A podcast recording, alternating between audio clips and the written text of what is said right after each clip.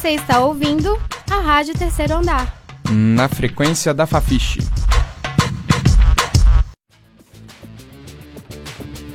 A Rádio Terceiro Andar apresenta a série LGBTs no Esporte. Gritos como esses se tornaram frequentes nos jogos de futebol após a Copa do Mundo de 2014. No momento da partida em que o goleiro adversário cobra o tiro de meta, a torcida provoca o jogador com insultos homofóbicos que ecoam por todo o recinto. O estudante Thiago Miranda retrata sua experiência nos estádios os jogadores e as torcidas adversárias são sempre xingados, né, como viado, como bicha, mesmo que a outra pessoa, né, no caso, que recebe o xingamento não, não seja gay. No país que mais mata pessoas LGBT na América Latina, segundo o relatório da Associação Internacional de Lésbicas, Gays, Bissexuais, Transgêneros e Intersexuais, não é de se estranhar que a homofobia esteja enraizada na cultura do futebol, um símbolo nacional. Em 2017, 445 LGBTs foram mortos em crimes motivados por homofobia, segundo dados levantados pelo Grupo Gay da Bahia. Roberto Reis, representante do projeto Una-se contra a LGBTfobia e doutorando em comunicação social pela UFMG, reflete essa realidade.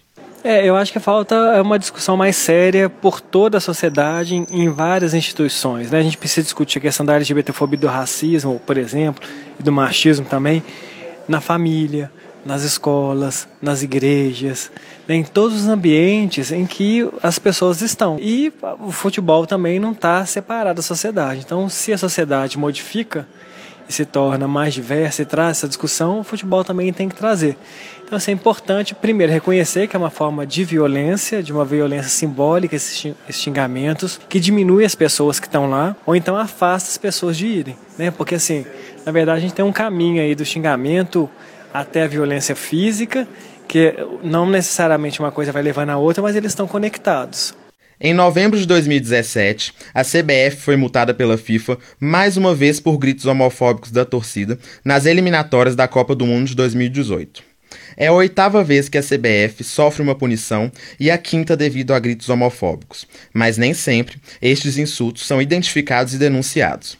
Marcelo Ernesto, repórter e torcedor do Galo, abandonou o hábito de frequentar jogos por conta do ambiente ofensivo que me fez parar de frequentar esses ambientes foi mesmo a homofobia. Saí certa vez do estádio bastante incomodado e, digamos, até que ferido, assim, por era, era a torcida do meu time que tava xingando o jogador da torcida do time adversário e eu me vi naquela situação, né? Então, se a torcida acha que eu sou incômodo, né, ou que viado é um problema, como que eu, eu, eu ali naquele ambiente vou me sentir tranquilo? A estudante Bruna do Carmo descreve o estádio como um ambiente hostil para uma pessoa LGBT.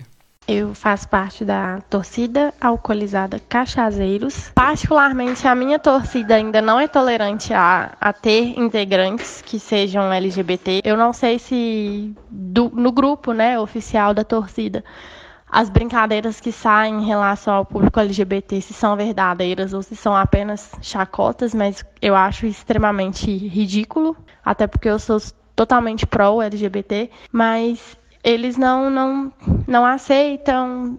Até então, eles mostram uma visão bem, bem homofóbica mesmo em relação a esse público. O técnico em eletrônica Enzo Pertence comenta sobre a repressão nos estádios. É um ambiente que não deixa a gente à vontade. Você vai para um jogo, você assiste um jogo de futebol, sua postura não é gay, não é viado, sabe? Você acaba se reprimindo um pouco mais para se proteger também, né? Acaba que a gente assiste dentro de um armário, vamos dizer, né? A gente não pode sair do armário enquanto participa do futebol. Para Roberto Reis, é necessário que os órgãos responsáveis revejam suas decisões. Então, além da conscientização, medidas firmes para quando eles perceberem é, episódios de LGBTfobia junto aos seus torcedores. Né? Então, novamente, precisa de uma ação bem pública né, e firme para dizer qual é o posicionamento deles diante desses assuntos. Este programa foi produzido por Larissa Brenda e Diego Silva Souza. Eu sou Guilherme Gurgel. Eu sou Renato Tempone e esse foi o primeiro episódio da série LGBTs no Esporte, da Rádio Terceiro Andar. Você acabou de ouvir o programa da terceira temporada da Rádio Terceiro Andar. Para saber mais, acesse ao nosso site e as redes sociais. No Facebook e no Instagram, você procura por Rádio Terceiro Andar. Para ouvir esse e outros programas, acesse nosso site www.radioterceiroandarufmg.wordpress.com.